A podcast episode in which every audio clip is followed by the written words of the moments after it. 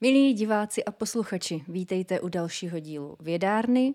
Bude to Free Talk a dneska si budeme povídat především o cestování. Vypravíme se na sever do Skandinávie, vypravíme se do Jordánska, takže toho procestujeme aspoň virtuálně opravdu hodně. Ukážeme vám i nějaké hodně pěkné obrázky z cest a nebudu na to sama, pochopitelně, a i když je to Free Talk, tak mám hosta hostku. Vítám tě, Lenka Pešáková. Ahoj všem. Pojďme, pojďme, pojďme. Nepojďme, ale pojďme přímo, uh, přímo uh, úplně na začátek toho našeho tématu. A ještě než se dostaneme vyloženě k těm cestám, tak uh, mě zajímá vůbec tvůj přístup nebo tvůj pohled na cestování jako takové. Protože různí lidé cestují z různých důvodů nebo necestují z různých důvodů, třeba to nesnášejí. Tak eh, proč cestuješ ty? Já strašně moc potřebuji nový podněty k tomu, abych byla schopná fungovat v tom běžném životě. Takže cestování na to úplně ideální věc. Můžeš pozorovat věci, co jsi ještě neviděla, lidi, co jsi ještě neviděla, poznat cokoliv, co jsi ještě neviděla a nasát novou energii právě z těch míst, poznat, jak to tam funguje a dostaneš tím i spoustu inspirace potom třeba do vlastního života nebo do práce. Takže je to inspirující a přináší to podněty. Mm-hmm. Cestování může mít i různou podobu. Eh, někdo cestuje naslepo, autem, eh, někdo stopuje, někdo jezdí obytňákem, někdo má rád cestovky. Teď ještě máme spoustu různých druhů cestovek, takže jaký typ člověka si ty, co preferuješ a proč? Čím jsem starší, tím víc trochu preferuju spíš to, když se nemusím o nic starat. Takže pro mě momentálně ideální kombinace je cestovka, která se zaměřuje na malé skupinky. Je to výborná kombinace mezi tím, když nechceš být v autobuse se 40 lidma, dá se snadno upravit program podle toho, jak kdo chce nebo nechce a zároveň tam máš ten komfort toho, že fakt nemusíš nic řešit, jenom tam jako existuješ a užíváš si to. Mm-hmm. Dost u mě záleží i na místě, kam se jede. Jsou místa, kde jako považuji za zbytečný jet s cestovkou a je to ve výsledku jednodušší jet sama. A pak jsou místa, kam bych se sama fakt nevypravila. Takže, ale vždycky mi přijde lepší cestovka zaměřená na menší skupiny, než fakt ten masový turismus, protože tam si to moc vychutnat nezvládneš. Mm-hmm. Právě když jsme u těch cestovek, tak mám pocit, že jak se bavíme o cestování, nebo když i narazím na nějaké komentáře na sítích nebo kdekoliv, tak eh, se dost nechci říct plive, ale uh, jsou takové nehezké komentáře právě na cestovky, že to jako není cestování, že to není, nebo že to není správné cestování. Um, tak mě napadlo v dnešní době, kde už máme fakt spoustu druhů cestovek, které mají spoustu typů programu pro ty lidi, Eh, tak eh, mi to přijde zvláštní. Jak ty se díváš tady na tohleto a priori cestovka nikdy? To, to zas asi ne, třeba teď v létě jako poletíme úplně normálně s cestovkou na dovolenou a jako proč ne, tam strašně záleží na tom, co očekáváš, že dostaneš od toho cestování. Jestli potřebuješ to dobrodružství, že seš na to fakt sama, musíš si to všechno prožít tak, jak to je, a nebo jestli chceš dát někomu kontrolu nad tím, co se bude dít. Ale jako myslím si, že a priori to špatný rozhodně není. Každý je jiný a každý by měl možnost vybrat si, jak tu dovolenou chce vlastně strávit. Mm-hmm. Mně přijde právě uh, zvláštní, nebo pozastavuji se spíš nad těma reakcema, mm-hmm. typu jako, že já bych přece s cestovkou nikdy, to podle mě jako není cestování. Právě když existuje tolik různých typů, uh, třeba na jedne, v jednom rozhovoru jsme narazili na cestovku, která dělá takové ty dobrodružnější programy uh, s prostorem i pro vlastní zkoumání, vlastní třeba jednodenní odpojení se, Mm-hmm. Pak se zase připojíš, jo, že to je takové volnější. Mají tam i nějakého dobrodruha jako průvodce, který už to tam uh, zná. Je to takové jako hodně outdoorové, hodně um, na mě to působilo i jako méně pohodlně, že jediné, co oni ti udělají, je to ta organizace a ten rámec, ale není to takové to jako um, typické cestovkové, někam přijedeš, tam si lehneš a opaluješ se v podstatě 14 dní a chodíš do moře a pak uh, odejdeš zpátky. Vůbec ne, jako úplně taková necestovková představa uh, nebo pojedna, um, přístup k tomu, jak dělat ten program. Takže já se tomu vždycky směju, tady těm komentářům. Podle mě právě jako spousta lidí si vůbec neuvědomuje, že dneska už to jde i jinak, než jako že tě naberou doma odvezou na letiště, pak do hotelu a pak zase jako domů, že myslím si, že spousta lidí jako k ním ještě nedošlo, že vlastně to jde i jinak a může to být cestovka. Je fakt, že já jsem si to jako docela dlouho myslela taky, až teď ty poslední cesty, kdy jsem právě jela s cestovkou zaměřenou vyloženě na fotografii a na ty malé skupinky, mě jako došlo, že to vlastně vůbec nemusí být blbá alternativa. Takže mm-hmm. myslím, že tam možná troška osvěty by nebyla špatná. To je super, že jsi zmínila právě ty fotografie, protože nejenom, že ty si jela s cestovkou, eh, s, co, jsou zaměřen, eh, co je zaměřená na menší skupinky, ale vyloženě i na skupinku, která má jeden společný buď zájem, koníček nebo dokonce i zaměstnání u některých. Tak v čem je výhoda právě tady toho, že jste všichni v podstatě na stejné vlně? Jednak je to super otvírací téma, jakože pro někoho, kdo třeba není v nových skupinkách úplně OK, tak tím, že jste všichni úplně stejně potrefeni, tak dřív nebo později si začnete zkoumat navzájem to vybavení a můžu si zkusit tvůj foťák a můžu si já zase zkusit tvůj objektiv, takže to je super. a pak taky, jako pokud bych jela s nefotografama, tak pro ně je to strašný utrpení se mnou někde cestovat protože oni si to všichni jako prohlídnou, udělají si fotku na mobil a já se tam zaseknu na půl hodiny. A pak jsou všichni jako, jak už půjdem, jako ať stihneme ještě něco dalšího. A tím, že jsou takhle všichni stejně postiženi, tak my se tam zasekneme společně a je to super. A můžeme si předat třeba i zkušenost, že každý fotí něco jiného. Já třeba krajiny až tak moc nefotím, a když je tam se mnou spousta krajinářů, tak mi můžou poradit, jakože třeba ten úhel nějak vylepšit, nebo jak to pak upravit uh, potom jako podpro, jaký postproces tomu udělat. Takže je to velká výhoda. Mm-hmm. No to mě právě napadlo, jak jsi zmiňovala to zasekávání se, že uh, když, já jsem teda moc necestovala s cestovkou, ale když už, a jednou jsme tam měli i fotografa, tak opravdu uh, to byl ten, který na začátku říkal, prosím vás, nikdy na mě nečekejte, já, já vás jako doženu, já se, já se budu hrozně zdržovat, protože si to chci vyfotit ještě trošku jinak než vy a z více úhlů a prostě nachystat si, že jo, i ten foťák pro ten správný typ záběru a tak tak mě napadlo, že v tomhle to je taky super, že uh, vlastně nikdo nikoho nezdržuje, jak si říkala, a uh, vlastně i ta cestovka, když dělá ten program přímo pro tenhle typ lidí, tak už s tím dopředu předpokládám počítá. Že...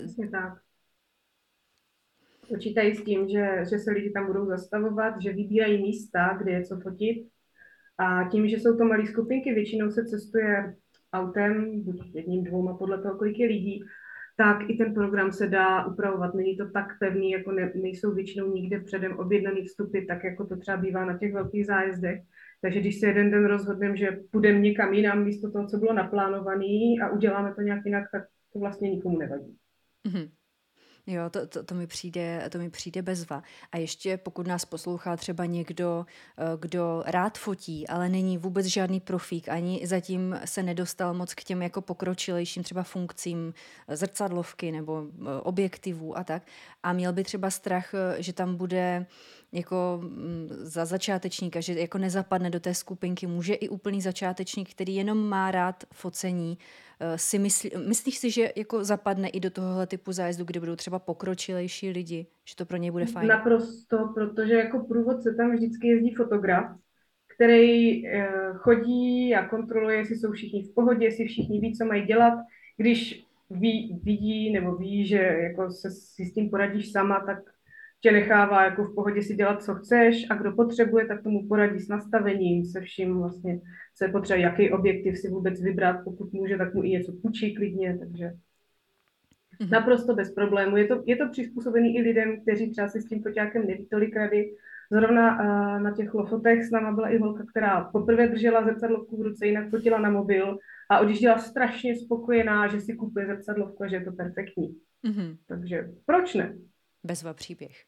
Eh, podle čeho si vybíráš destinace, kam pojedeš? Když už cítíš, že na tebe jde ta, ta toulavá noha, bota, nebo jak se tomu říká, teď jsem to asi úplně totálně popletla, to úsloví, ale když už cítíš, že potřebuješ někam, tak podle čeho si vybíráš, kam se vypravíš? Podle toho, co je za roční období. Podle toho, co se tam dá fotit samozřejmě, protože já no, primárně tam stejně jezdím proto, abych si něco vyfotila, A taky podle toho, jestli chci jet teda jako sama, nebo s cestovkou, nebo jestli mám vůbec možnost jet jako s někým, jako doprovodem, nebo ne. Protože zase jsme u toho, že jsou místa, kam klidně pojedu úplně sama, nebo na vlastní pěst, a jsou místa, kam ne. Mm-hmm. Takže i podle toho. Jo, co všechno si zjišťuješ předem, um, než, než vyrazíš, nebo když už teda máš vybranou destinaci, třeba už máš i uh, objednaný konkrétní uh, ten zájezd, tak co teď nastává pro tebe za přípravu? Jak uh, moc zevrubná je, co všechno zjišťuješ? Jasně, tak jaký je tam terén a počasí, aby jako člověk dokázal zvolit, jak moc zátěže sebou bude schopný nosit nebo nebude. A jaký jsou případně omezení s focením? Protože jsou místa, kam třeba s teleobjektivem tě nechtějí pustit, nebo nedej bože s dronem. Takže to je potřeba vědět taky předem, aby ti jako to fotovybavení pak neskončilo na hranicích někde. Protože to se stává třeba zrovna v tom Jordánsku. Tam teleobjektivy jako jo, kamarádce to prošlo, já jsem si brala takový menší a drony berou na letišti. Jako pokud ho nepropašuješ někde v kufru nebo něco, tak je celkem jedno, kolik máš povolení i třeba od místních úřadů, většinou tak jako chodí, máš dron, tak ho dej. Mm-hmm. Takže to je taky potřeba zjišťovat předem. Potom případně taky, uh, jaký počasí je tam vzhledem k tomu fotovybavení, jestli tam nefouká moc písku nebo něčeho, jestli je dobrý vzít si dva foťáky a neměnit objektivy, nebo jestli je v pohodě, že je budu vyměňovat. To jsou všechno praktické věci, mm, právě které mě by nenapadly, ale to je, to je tím, že prostě se nesetkávám s tím focením v praxi.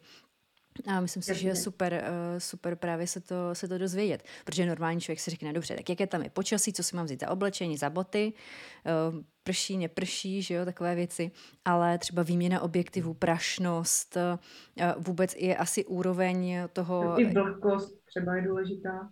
No, tak to jsou, to jsou velmi důležité věci potom pro výsledek, protože člověk tam třeba přijede, nemá tohleto ošéfované a pak je zklamaný s tím, co si odváží za snímky, jenom kvůli tomu, eh, že nepohlídal některé tyhle ty věci. Přesně tak, no a pak samozřejmě řešíme, kam jsou potřeba vstupy, jestli jsou potřeba předem objednávat, jestli se dá všude platit kartou, nedá, jsou taky ty normální věci. Mm-hmm. Jo, že podle toho pak řešíš, kolik potřebuješ místních peněz, že po Evropě je ti to relativně jedno, ale jako pokud už se cestuje třeba zrovna do toho Jordánska, tam musíš mít místní měnu. A e, dobrá věc taky, zjišťovala jsem, kolik mi stát volání domů z takové destinace. Jo, to je skvělý point. My jsme dneska v uvozovkách rozmazlení tím, že máme všude internet, všude se dovoláme a neřešíme už v podstatě skoro nikdo tarify a tyhle ty věci, ale když už jsme trošku dál od domova mimo Evropu, tak najednou nás to může pěkně zaskočit. Hm. Jo, teda jako v Jordánsku můžeš klidně zůstat rozmazlená, protože hned na letišti si můžeš koupit jejich místní simku s datama, s voláním, takže jako dá se. Mm-hmm. Ale určitě jsou místa, kde to stejně nejde co všechno chceš na daném místě zažít. Eh, co si třeba dopředu říkáš, eh, jo, chci ochutnat tohleto, chci vidět tohleto, chci zažít tady tohleto. Máš nějaký takový checklist toho, co bys třeba ráda, když bude příležitost, eh, zažila? Jo, vě- většinou ráda ochutnám všechno, co tam mají, to rozhodně. A pak chci většinou zažít místní přírodu. Jakože architektura je hezká, ale moc ji nerozumím. Jako ráda se podívám na památky, ale jako ve výsledku s tím, že se v tom tolik nevyznám a nerozumím tomu, tak to rozhodně neocením jako někdo, kdo se tím zabývá. Takže jako takový ty největší památky většinou člověk obejde, ale stejně nakonec skončím jako u, u jezera, u rybníčku, na horách. A pak samozřejmě ideálně třeba setkat se i, i s místníma, ale jako já to až tak nutně nepotřebuji, já se na to radši spíš podívám z dálky. Mm-hmm. Já takový... to ráda pozoruju, ale nemusím se toho účastnit. Jasně, takový trošku voajerský přístup, ten mám taky tak. ráda. a já teda jsem vysazená na kafe a kdekoliv, eh, kamkoliv se vrtnu, tak mě zajímá, jak tam dělají kafe. Chci to vyzkoušet a uh, i když je to někdy, uh, zvláště v těch blízkovýchodních nebo arabských zemích, je to někdy zážitek velmi adrenalinový. a to ani ne. pro, pro mě někdy jo, v té uh, síle té kávy, v množství kávy a teď ještě takové ty zvyky, jako když odložíš šálek určitým způsobem, tak číšníci to někde eh, berou jako automatickou, že jo, dal, tohle je objednávka další kávy, takže než zjistíš, co děláš špatně, tak už máš v sobě tolik kofeinu, že už ani nepoložíš ten šálek, ale... To jsou asi spíš výjimky. To se nám tam teda naštěstí nestalo. Bezva. A jaké mají kafe v Jordánsku?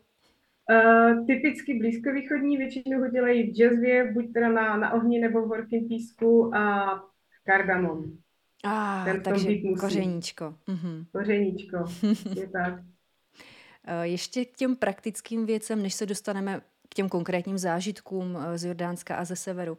Co ti nesmí při cestování chybět v kufru? To je moje oblíbená otázka, kterou hledám úplně ve všech blozích, ve všech rozhovorech a e, zajímají mě samozřejmě ne takové ty věci, co si bere opravdu každý v dnešní době, ale spíš nějaké takové vychytávky, které ty si přišla na to, že je fajn na ně myslet a ty už se bez nich jako ne, nevy, nevypravuješ na svoje cesty. Léky. Léky a lékárnička. Mm-hmm. Jinak si nemyslím, že bych sebou vozila něco až tak jako speciálního, prostě ideální oblečení, jako na jakoukoliv příležitost. Posledně se mi vyplatilo vzít si slušnou sukni, protože z letiště jsem šla rovnou na meeting, ale tak to taky není úplně běžný. Ale jinak asi hlavně léky. Mm-hmm. Případně mě ještě napadlo, když jsem přemýšlela právě o, o Jordánsku, což je jedna z destinací, které taky mám na svém, na svém seznamu, protože je to úžasná destinace, tak mm, já většinou moc nepřemýšlím nad oblečením, že chci, aby, uh, abych se v něm cítila dobře, aby bylo praktické, ale přece jenom jde o převážně islámskou zemi, nebo jako je to muslimská země mm-hmm. s specifickými pravidly právě pro oblečení, tak jsem, eh, jsem si říkala, že tohle, na tohle by si člověk asi měl taky jako posvítit dopředu, když tam jede třeba v hodně teplém, teplém období, tak ho třeba nenapadne vzít si něco zahalenějšího nebo něco, čím třeba zakryje ramena, případně hlavu. Což může být, kdybych chtěla uh, dáma daná navštívit třeba mešitu nebo nějakou jinou památku, která má tyhle pravidla, tak by to mohlo být omezující. Oni teda zrovna tohle třeba na, na spoustě míst jsou na tohle připravení a půjčí šátek ústupu. Tak to je nebo něco, takže není to pro tebe úplně konečná, ale jako obecně většinou šátek jako kamkoliv jedeš se ti vždycky hodí, vždycky může foukat, mhm. vždycky může pršet.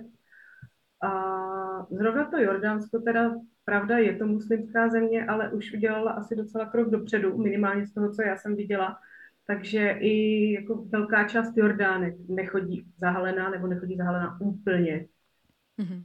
Takže tam jsou ty mravy takový trošku jako volnější. Je něco jiného na venkově, něco jiného v hlavním městě, to je jasný. Mm-hmm ale jako na, na Evropanky tam nikdo nekouká až tak divně, jakože zahlený nejsou. Šla tam jedna taková večer, ta byla spíš neoblečená než oblečená. To úplně nevím, jak dopadla, ale... Mm-hmm.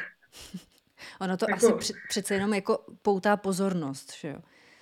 No. Jako v tom prostředí. Vždycky je lepší jako úplně nevyčnívat, no. Jo, k tomu se určitě ještě dostaneme, až už se ponoříme konkrétněji do těch zážitků, což je právě teď. Tak pojďme k Jordánsku, což je tvůj nejčerstvější, pokud vím, eh, cestovatelský zážitek. Tak eh, nejdřív na úvod šlo taky o fotografickou cestu, nebo jaký typ cestování to byl? Přesně tak, bylo to zase fotografická expedice, tak říkají, že to byla fotografická expedice. A bylo to super, bylo nás tam jenom pět, takže jsme měli obří auto pro pět lidí a bylo to perfektní. Byl to spíš takový road trip, než jako klasická dovolená. Prakticky každou noc jsme spali někde jinde, takže viděli jsme to fakt hodně, viděli jsme ten celý Jordánsko tak, jak ho vidět jde. Mm-hmm. Takže to byla paráda. Co byly tvoje hlavní uh, body, které si chtěla vidět, případně vyfotit, předpokládám? Uh, od malička, co se pamatuju, tak a já jsem to asi viděla někde ve filmu, tak Petra, to mě jako, to bylo top na seznamu, to jsem chtěla vidět. Měla jsem o tom dost zkreslenou představu, jak to vypadá, byla jsem dost překvapená. A pak poušť, mhm. jordánská poušť, protože tam má ten červeňoučký píseček, a který hrál ve spoustě filmů tak to byl, to byl další bod. A jinak mě celkově zajímalo ta země jako země, ale hlavní důvod byl asi Petra a ta poušť. Mm-hmm. Mně třeba na fotografech se líbí, že lajkové si často představí, že jedou prostě jenom za tím, co si vytyčí, třeba za tím jako nejfotogeničtějším, ale že spousta fotografů je schopna opravdu vyfotit skvělý snímek nebo zajímavý, inspirující, poutavý snímek eh, opravdu kdekoliv a nemusí tam být ani člověk, může to být eh, krajina, může to být nějaký detail z ulice, může to být úplně cokoliv a stejně potom like na to kouká a říká, jak je možné, že to je tak úžasná fotka a přitom v podstatě by člověka nenapadlo, že něco takového se dá vyfotit a může to dopadnout jako krásný snímek. Čili mm, možná... Uh, nebo já si to pořád tak jako přenastavuju, že představa, že fotografický výlet jede po těch největších, jako nejslavnějších místech, které chtějí nafotit takové ty plakátové fotky, Uh, takže to úplně tak není, že spousta fotografů uh, je schopná zalehnout, zakleknout nebo opřít se úplně kdekoliv a pak je z toho boží snímek. Ono, ono záleží asi, jak to kdo má. Třeba já to mám tak, že já spíš chodím s foťákem a, a čekám, co, co se někde stane nebo objeví. Mm-hmm. Takže pak můžeš mít jako z, z nejrůznějších míst uh, fotky, které by nikoho nenapadly, že by šli fotit. Mm-hmm. Jasně, že taky jsme měli že jo, vytyčený ty hlavní památky, které je dobrý vidět, ale většinou jsme tam i dostali dost dlouhý rozchod, že jsme si tam chodili, jak jsme chtěli, každý si to fotil, z jakého úhlu se mu chtělo. Nebylo to tak, že bychom si stoupili jako před chrám, vyfotili a šli dál. Tak, tak to nefunguje naštěstí. Mm-hmm. Tak zase zpět z toho fotografického módu do cestovatelského. Co tě teďka zpětně, když je to poměrně čerstvý zážitek, protože se zvrátila před uh, pár dny nebo týdny. Uh, dva týdny, no. Dva týdny. Tak uh, co tě zpětně na Jordánsku třeba překvapilo, nebo co patří těm nejsilnějším věcem, které jsou pro tebe nové?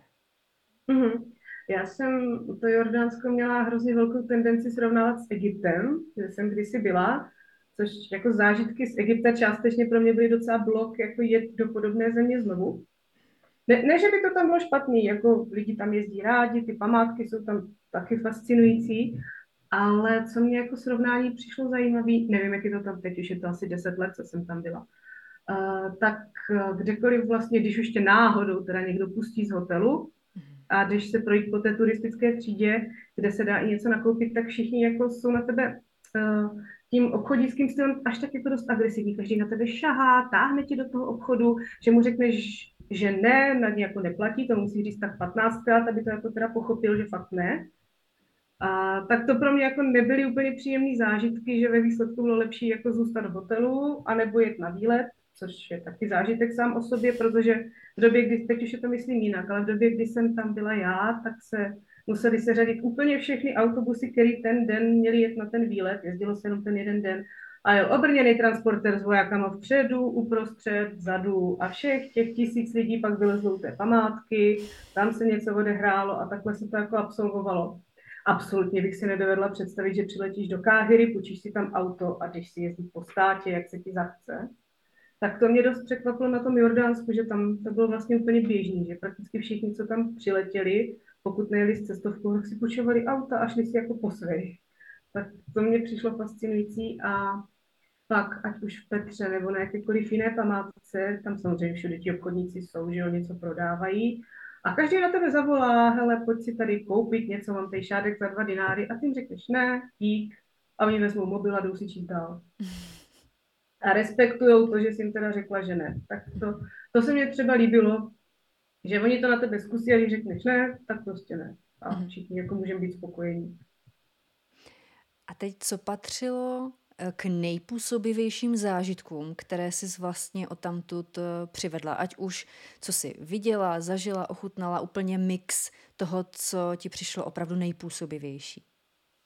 Pro mě ve výsledku nejpůsobivější byla asi ta poušť. Tam jsme strávili celý den a dvě noci a to je velký zážitek. To jako, samozřejmě i to spaní v poušti je jako turistická záležitost, je to uspůsobený nám Evropanům, ale stejně, když se probudíš ráno jako pod tou, nevím, kolika set metrovou skálou, jenom s tím pískem a, a klidem, tak jako jo.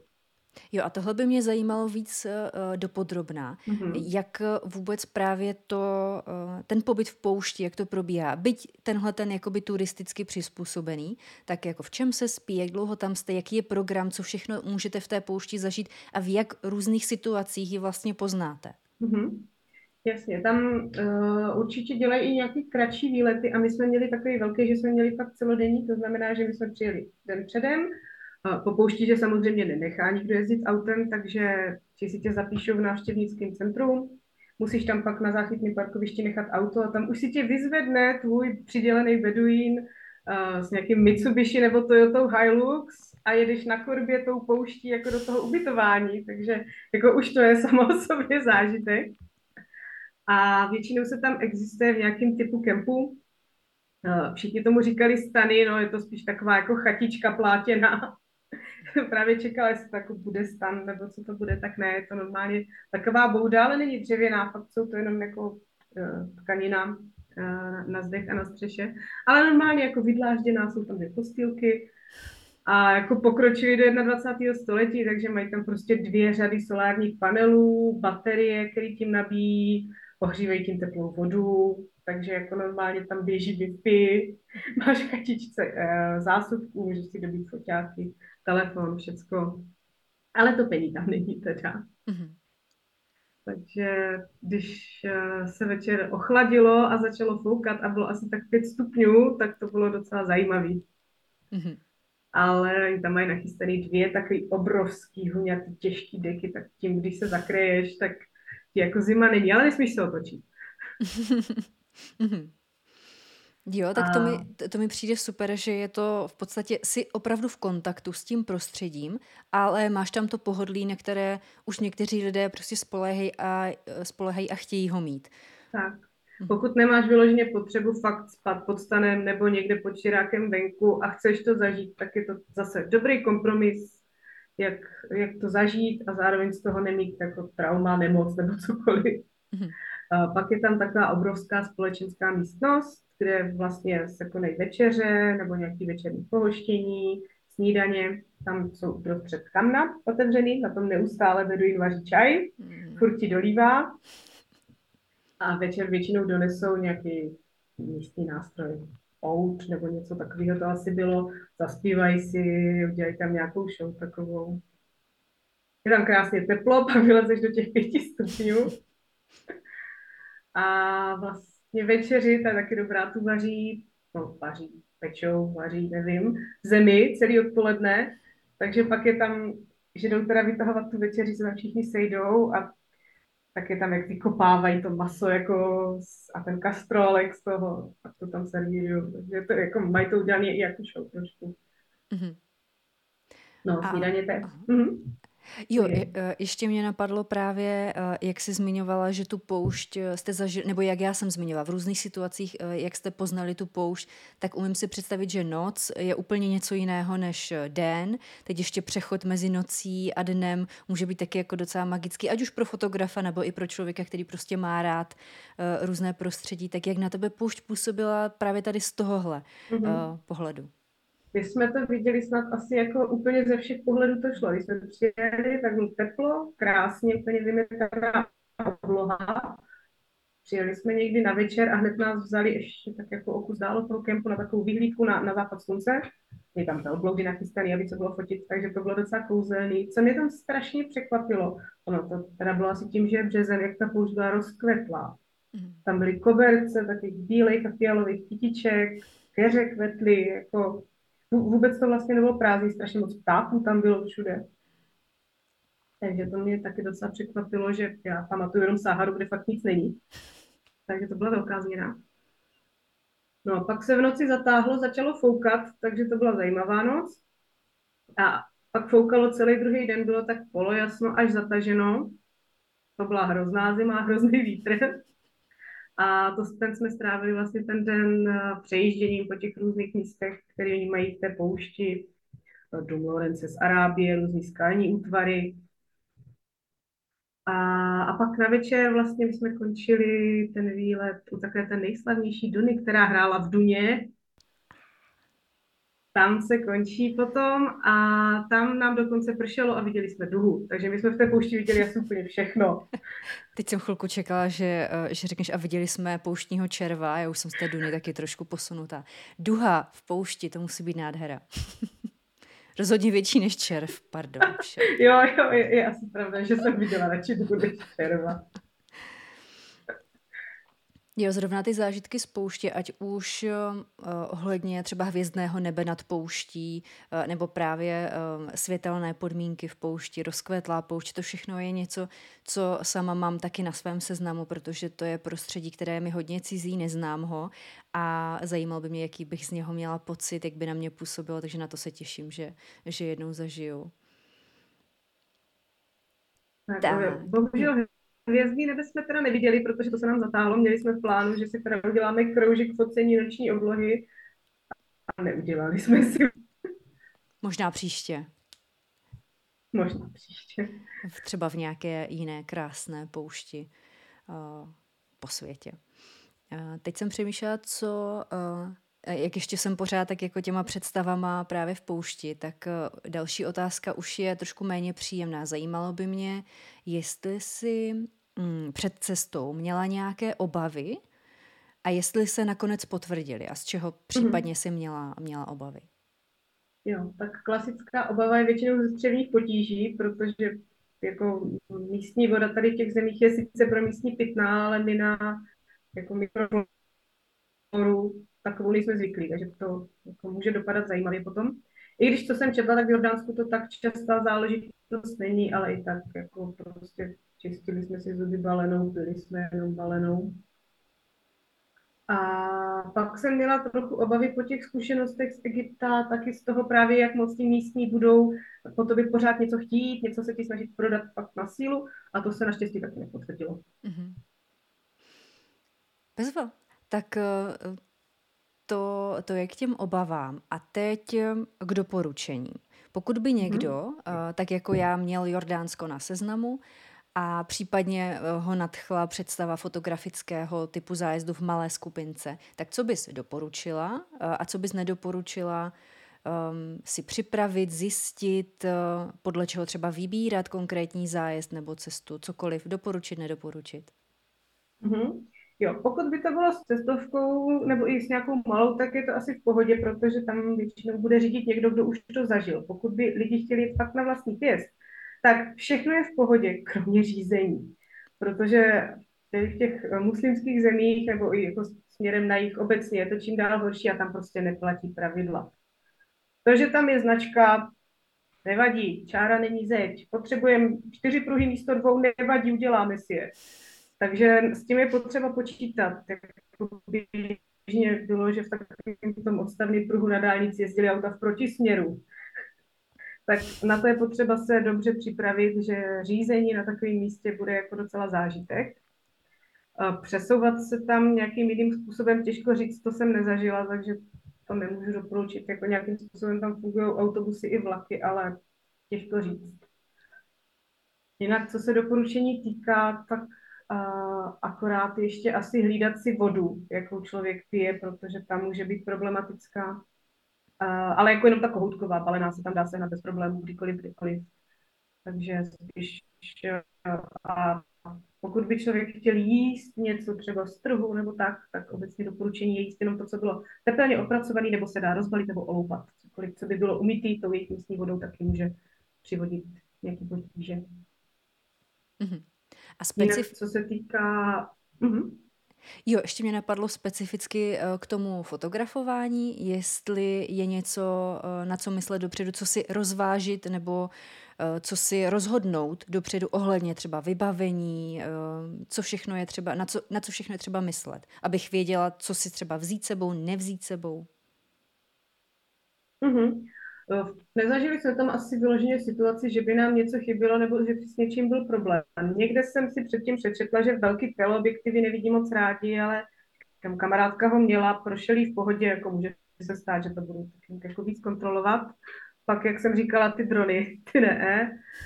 A jako dobře si člověk musí rozvážit, jestli třeba zrovna tam chce vyměňovat objektivy nějak často, protože tam samozřejmě dost fouká a všude prach. Mm-hmm. Tak to může být uh, jedna z věcí, kterou je potřeba zvážit a taky, jak často se člověk bude přesouvat třeba pěšky, jak moc velkou zátěž sebou chce nosit. Mm-hmm.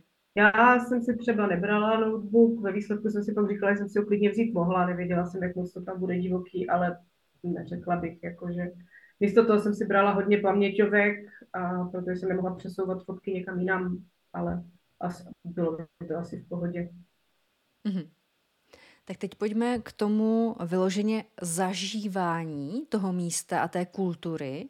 Zrovna u Jordánska. Zažila jsi tam nějaký, nějaké setkání nebo výrazné setkání právě s odlišnou kulturou, s odlišným uh, společenským nastavením nebo kulturní šok přímo? Kulturní šok bych asi neřekla, protože ten už jsem absolvovala kdysi v tom Egyptě a tady to naopak pro mě bylo spíš příjemné překvapení, že to není tak, eh, tak silný rozdíl. Jo. Uh, Jordánsko je poměrně pro západní země, takže tam se to hodně odráží, že i minimálně v tom hlavním městě i ten východ toho islámu už bude na některých místech docela volnější. Ty Jordánky se ne všechny zahalovaly úplně, a celkem běžně i ženský se tam bavili s náma jako s turistama, nikdo na ně jako neměl nějaký eh, Jo, neměl s tím nikdo problém, že by jako zakazoval, aby se bavili s cizíma. Běžně tam řídí auta, pracují na letišti. Takže to, to byl spíš příjemný šok, jako že to tam funguje takhle. Potkali jsme na jednom místě výlet malých Jordánek, který se vlastně bavili tím, že se bavili s turistama anglicky a rozdávali jim kytičky, takže to vnímání turismu a tady toho tam bude trošku jinačí. A co, co byl ještě trošku šok, jako tak jak si člověk představí většinou pouštní stát, tak jako, že mají nedostatek vody a všeho možného, tak co mě překvapilo, ve tři odpoledne všichni svorně vzali vapky a začali mít auta. Tak pak jsme se jako místní ptali, jak je možný, že jako na takovémhle místě jenom tak jako z nudy auta. A říkali teda, že Jordánsko má poměrně velký zásady podzemní vody, momentálně asi rezervoár na 100 let a kdekoliv v poušti bych začala hrabat rukama, už najdu mokrý písek a někde pod ním vodu. Takže přestože je to takový vyprahlý stát v poušti, tak s vodou problémy nemají. Ne, že by teda bylo dobrý mít s ní takové jako auta. Není to problém. OK. Eh, teď mě napadá, jestli bys ocenila osobně nějakou změnu toho programu, který pro vás cestovka vlastně připravila, organizace toho, jak přistoupili vůbec k tomu fotografickému cestování, k té expedici, jestli za sebe bys třeba něco poupravila, něco ti tam méně vyhovovalo, objevilo se něco takového? Mm-hmm. Vlastně v zásadě asi ne, protože tím, jak je to malá skupina a tím, že ta organizace funguje spíš na bázi celého toho týdne, jakože tenhle den strávíte tam, tenhle den pak jako někde jinde, ale ta organizace toho konkrétního dne byla spíš dost na nás, tak my jsme si vlastně dělali, co jsme chtěli. Dost. I jsme si upravili program, že jsme eh, v itineráři neměli, že máme jet eh, do Akaby na Jordánska, jeli jsme tam, jo, tam je nějaká ptačí observatoř, tak tam jsme se rozdělili, já jsem tam jít chtěla, ostatní ne, takže vlastně asi není potřeba, protože jsme se dokázali domluvit na místě podle toho, jak kdo chtěl. Mm-hmm.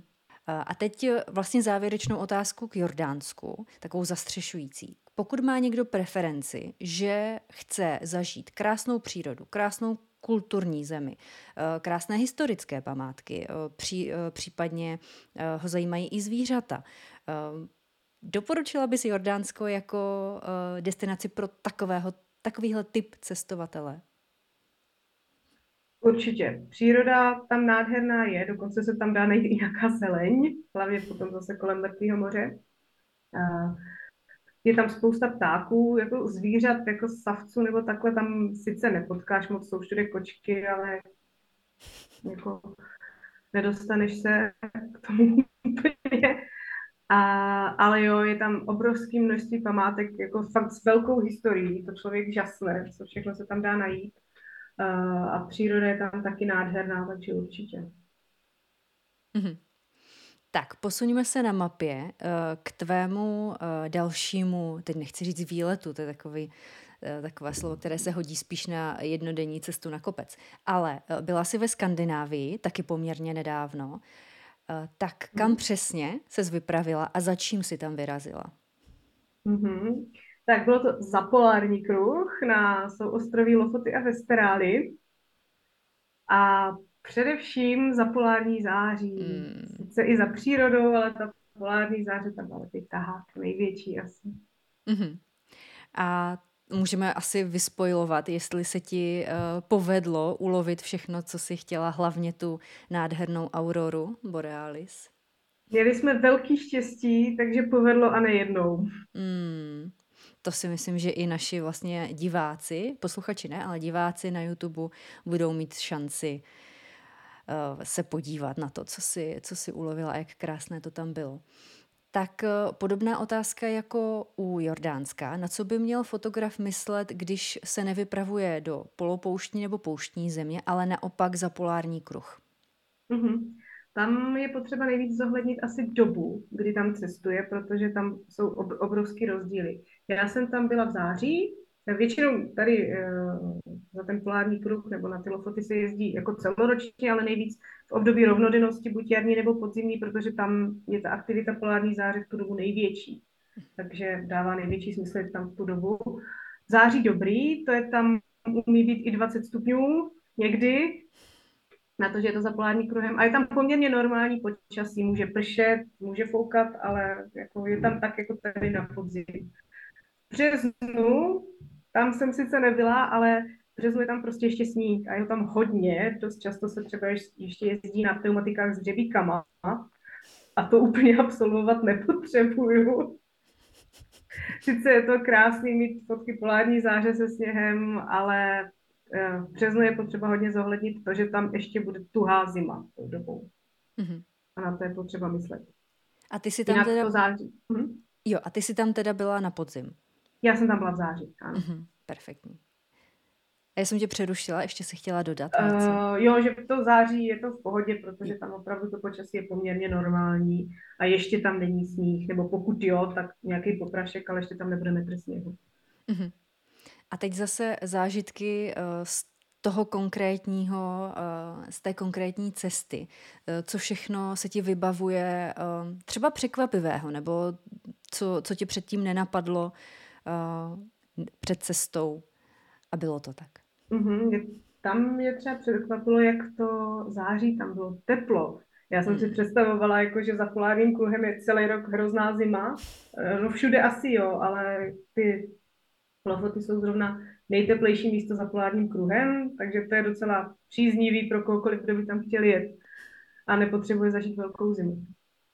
Takže to mě hodně překvapilo. První tři dny jsme měli fakt slunečno, muselo být tak 17 stupňů, já jsem byla připravená tak jako sotva na 10 a nevěděla jsem, co si mám sundat. Mm-hmm. Uh, druhou půlku týdne už jsme neměli tak hezky, to už bylo zase hodně foukalo a bylo podstatně chladněji, ale furt to bylo jako snesitelný. Mm-hmm. A pak v noci tam teda klesá teplota, to tam zima samozřejmě je, ale taky s běžným oblečením to člověk dokáže vydržet. Mm-hmm. Jo, tak zůstaňme u toho oblečení. Co za sebe máš vyzkoušeno, že se opravdu vyplatí uh, sebou brát za vrstvy, uh, typ oblečení? I, I hlavně to, co neprofoukne, protože když uh, většinou tam hodně fouká, třeba při focení na pláži, tam se to všechno točí, ty povětrnostní podmínky, takže hlavně vrstvy, co neprofouknou a ideálně vrstvit, protože otepluje se, ochlazuje se, takže jedna hodně teplá vrstva nemusí být dobrá volba. Mm-hmm. Což konec konců se shoduje i s doporučeními, uh, myslím, že horolezců, takových těch outdoorových uh, nadšenců, že vrstvy ve správném pořadí a e, člověk musí vědět, co ta daná vrstva má za úkol, aby věděl, co případně sundat, jak to navrstvit, když se změní počasí. A když má člověk dobře zvolené třeba tři, čtyři vrstvy, tak si s tím vystačí v podstatě od teplého slunečného počasí až do um, deště, větru a, a nepříznivého počasí. Tak, přesně. Mm-hmm. Super. A teď by mě zajímalo, co specificky právě to norské prostředí, protože ono to že, uh, geograficky patří Norsku. Um, v čem jsou specifika pro nás, uh, kdo tam třeba ještě nikdy nejel do žádného koutu Norska, které je nádherné a taky ho mám na seznamu samozřejmě. tak uh, co Norsko a tvoje zážitky? Příroda naprosto uchvatná, tam by se dalo zastavovat za každou zatáčkou, aby si něco vyfotila. To až, až mě jako mrzí, že jsme tohle vlastně dělat nemohli, protože přece jenom nějaký program jsme tam taky měli. I když zase, protože to byla fotografická expedice, tak zase to bylo uspůsobené tomu focení, ale samozřejmě nešlo stavit pořád všude.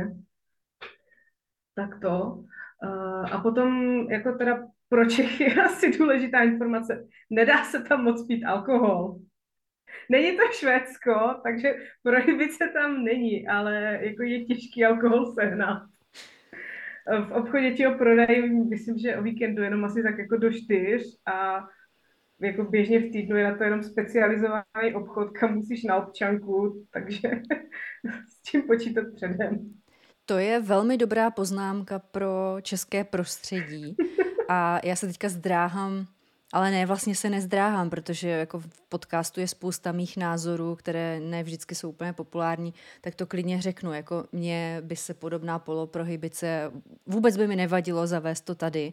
Člověk, když eh, chce si udělat nějaký večírek nebo něco, tak si to prostě naplánuje a nepotře- opravdu nepotřebuju mít alkohol, možnost koupit 24-7 tak, konec nepopulárního okénka.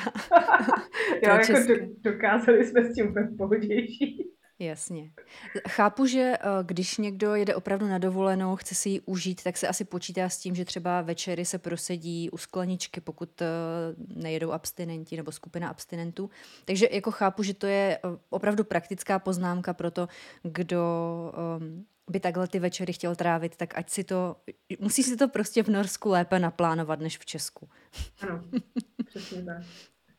No a já už jsem zmiňovala, že jsem vždycky vysazená na kávu, což uh, Norsko, co už tak jako vím třeba z blogů nebo z, uh, jako z nějakých příspěvků, tak uh, to má hodně různorodé a je to hodně euro euroorientované, takže ta káva tam není jako tak odlišná jako třeba v Jordánsku nebo v těch arabských blízkovýchodních mm-hmm. zemí, ale co se týče jídla, což je moje další oblíbená kapitola, tak uh, moje úplně snové, um, snová destinace pokud jde o ryby a plody moře, tak to si umím představit, že Norsko je opravdu země pro mě. Je, je to tak, jak předpokládám? Je to naprosto přesně tak, no. Jedli jsme tam vlastně především ryby, protože tam je škoda jíst cokoliv jiného. A někdy si říkám, že jsem to možná neměla dělat, protože sushi už nikdy nebude takový hmm. jako tam a losos už nikdy nebude takový, jako jsem ho jedla tam. Hmm. Takže jako pokud má někdo rád ryby, rozhodně doporučuju vlastně škoda dávat si tam cokoliv jiného. Mm-hmm. Fakt to umí připravit tu rybu a hlavně je, je čerstvá je většinou z řeky, oni z těch sářek, to, jako, to se exportuje, to oni tam nejí, takže mm-hmm. je, to, je to o něčem jiném. Takže čerstvost a vlastně i kvalita, uh, bys řekla, že je, uh, i ta kvalita je jiná, než co se dováží do Evropy? Ano, ano, ano. Oni tam mají takový ty různé sádky na, ty, na, na ryby nebo na lososy, ale to je čistě pro export nebo pro zvířata. Mm-hmm. Takže to, co my považujeme za premium, tak uh, pořád ještě není taková kvalita, jako tam mají oni běžně. Přesně tak. Tam jenom to, co se uloví, co plavalo v řece nebo, ně, nebo v moři nebo někde hmm. a ta jde rovnou na stůl, tak to se tam jí. Hmm.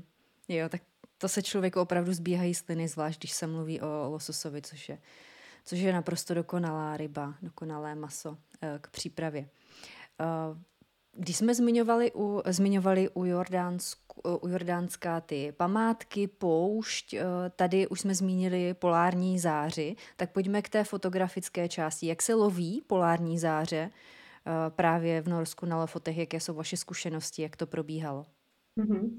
Tak polární záře závisí na tom, jestli ten večer vůbec bude. Hmm. To znamená, že musíš už předem kontrolovat ideálně nějakou aplikaci nebo předpověď, abys vůbec věděla, že to ten večer má smysl zkoušet protože je samozřejmě lepší fotit to na místě, který si vybereš, že má hezký pozadí, ideálně, abys na tom místě třeba měla rozhled do všech světových stran, protože to, že bude polární záře je hezká informace, ale ty ještě nevíš, na které světové straně přesně bude, sebe nad tebou nebo někde, takže aby si fakt jako nebyla zklamaná, že někde za horou zrovna.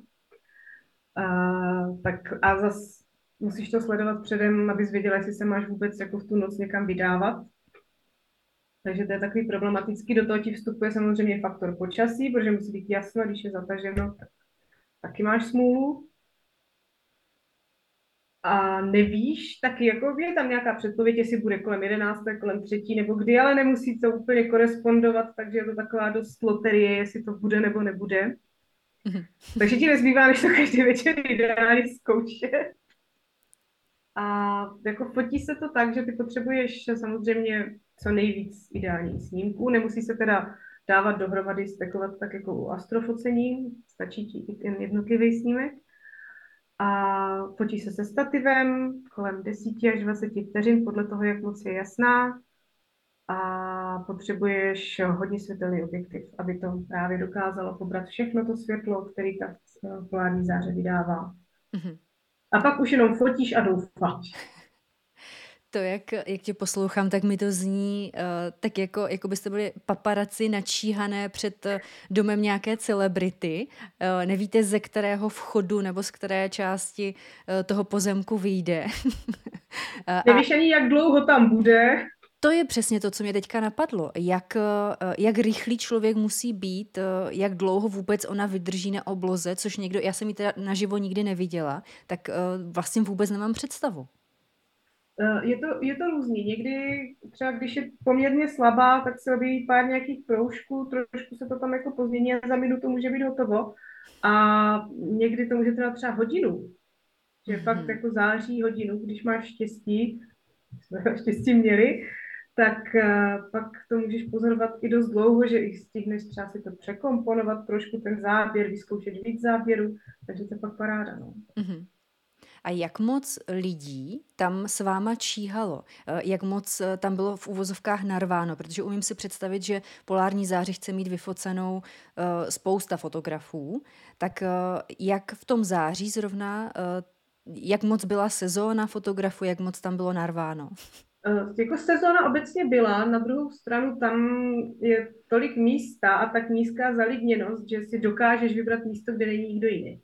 Jsou tam takový oblíbený místa, kde chodí fotit víceméně všichni, třeba pláž u Taklej, to je taková asi nejznámější, tak tam bývá narváno dost. Tam lidi i stanujou, jsou tam karavany, většinou si tam rozdělají oheň, je tam nějaká party. A takhle se číhá na polární záři.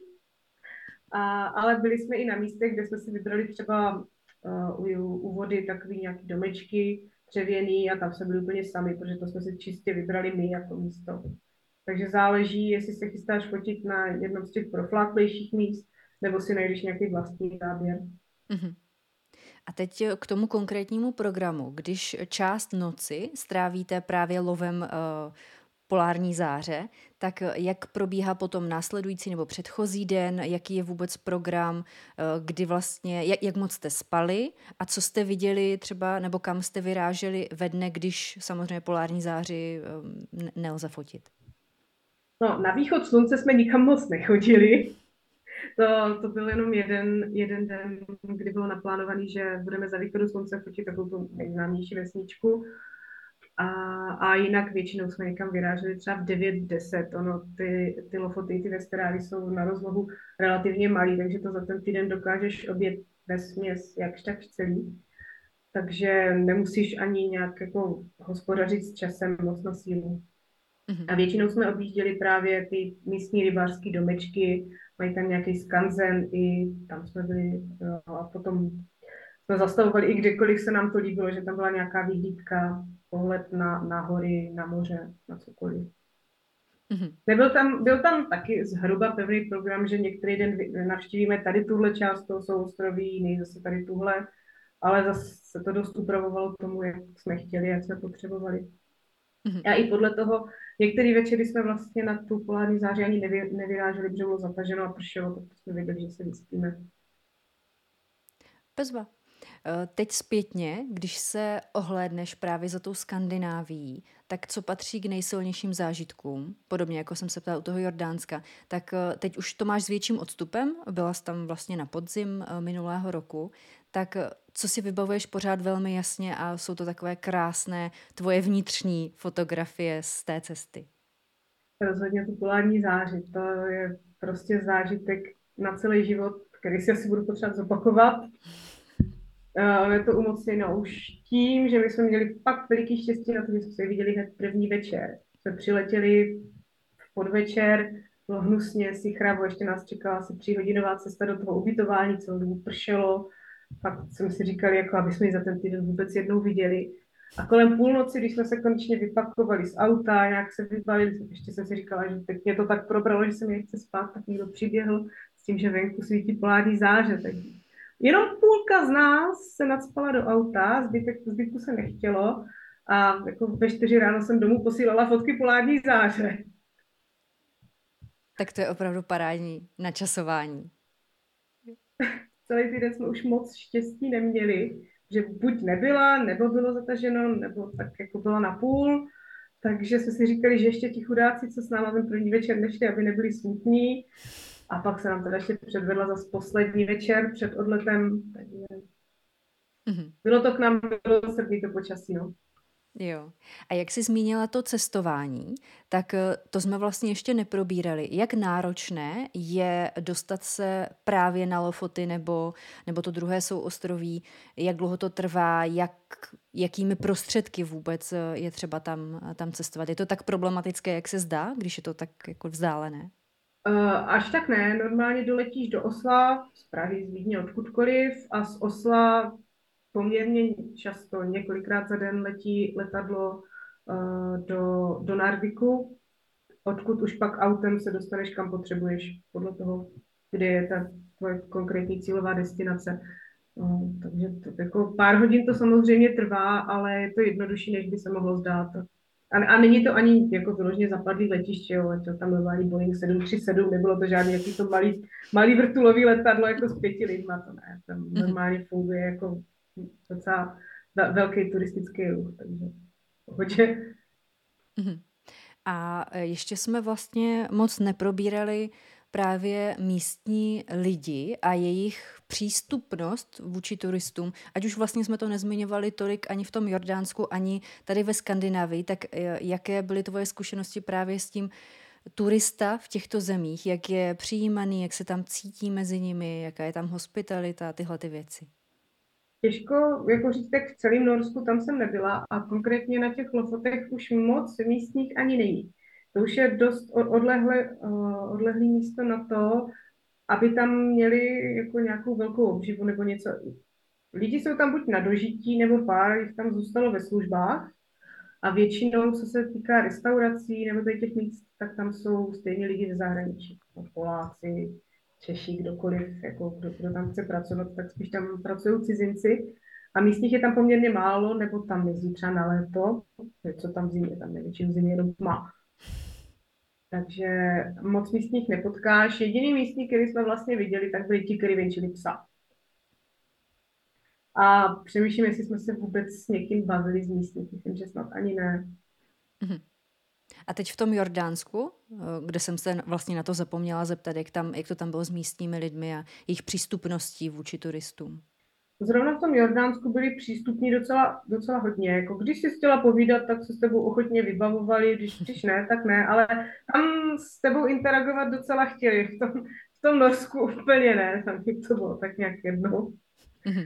Co je zase v Norsku dobrý, tak tam neviděla jsem snad ani jednou norský peníze. Kartou zaplatíš i v tom absolutně nejodlehlejším stánku někde na konci, prostě všude. Mhm. Takže nepotřebuješ vůbec žádný norský peníze vlastně. Jo. Což takže... je fajn, protože co s tím jo. potom. Mm-hmm.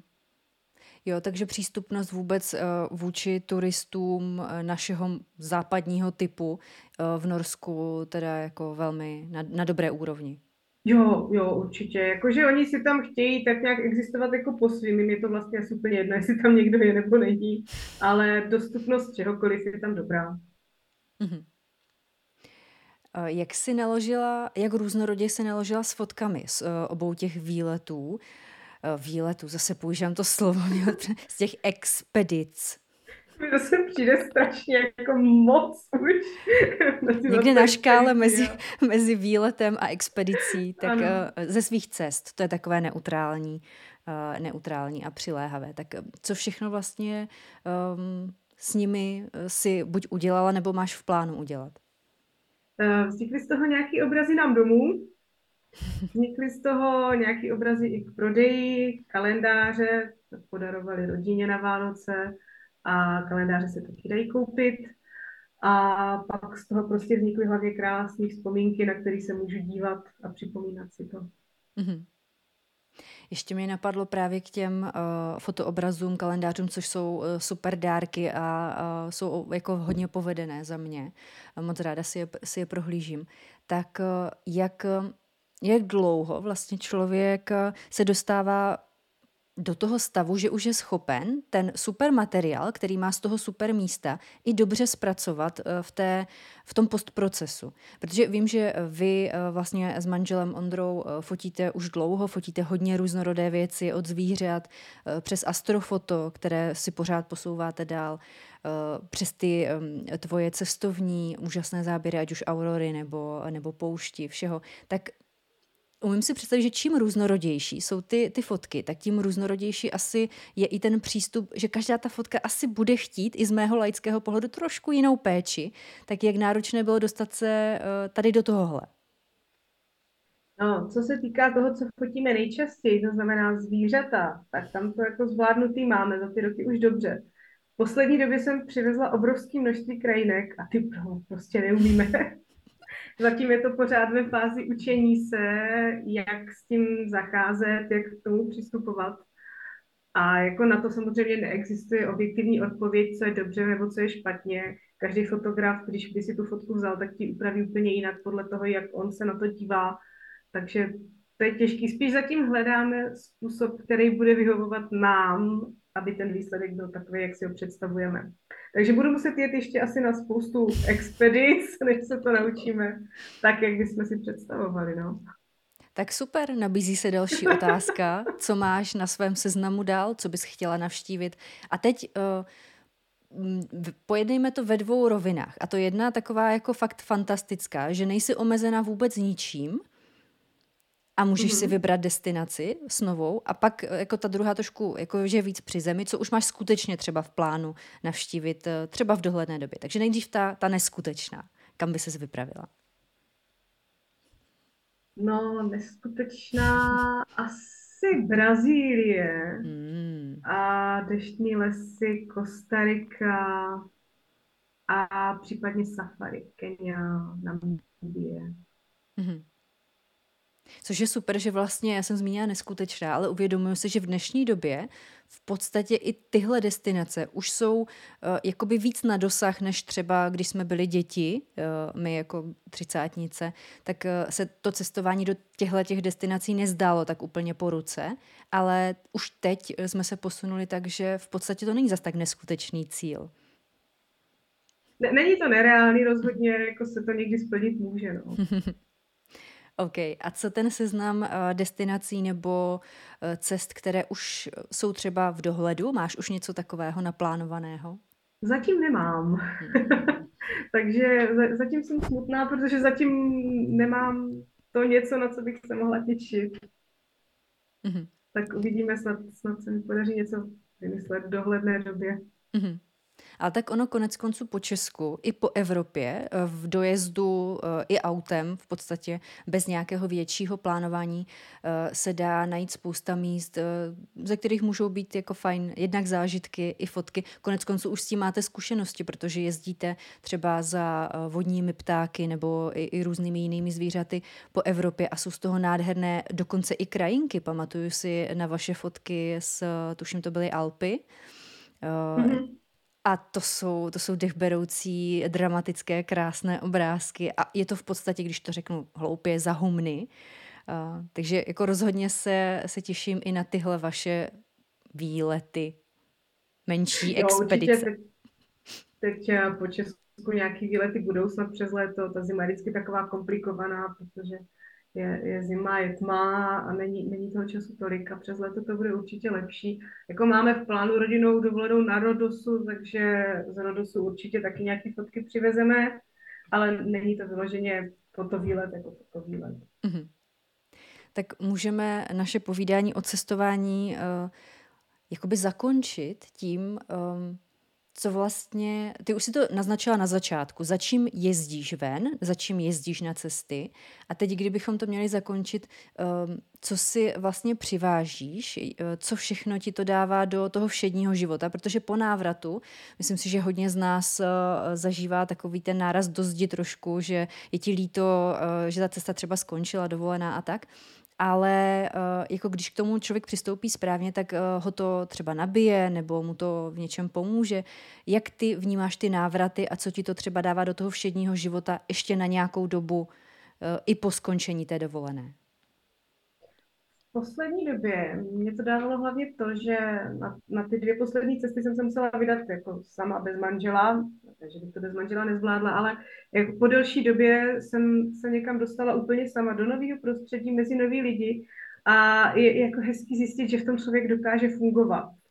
Hlavně třeba teď po třech letech na rodičovské fakt doma je dobrý zjistit, že se dokážeš bavit s dospělýma lidma, cizí zemi nějak fungovat a že, že vlastně všechno je ještě pořád v pořádku. A pak to dává samozřejmě vzpomínky a inspiraci do toho, jaký to bylo, když třeba tady jsou věci potom těžké, tak si vzpomenout na to, jak to tam bylo fajn, mě třeba pomáhá. Mm-hmm. Ona někdy velmi dobrodružná expedice je i jenom vypravit se do dětského pokoje a zpátky. tam se nevypravuju. To můžou být někdy velká dobrodružství. Leni, já ti moc děkuji za to, že jsi přišla popovídat o uh, úžasných destinacích. Uh, děkuji i uh, za obrázky, které uh, jsme mohli ve vědárně, uh, ve vědárně ukázat a zprostředkovat a uh, doufám, že Jordánsko i Skandinávie přibyla na seznam našich posluchačů a diváků, pokud tam ještě nebyli, což bych se divila, protože jsou to fakt nádherná místa. Díky ještě jednou a přeju hodně inspirativních cest do budoucna. Já děkuji za pozvání a za super popovídání a třeba zase někdy.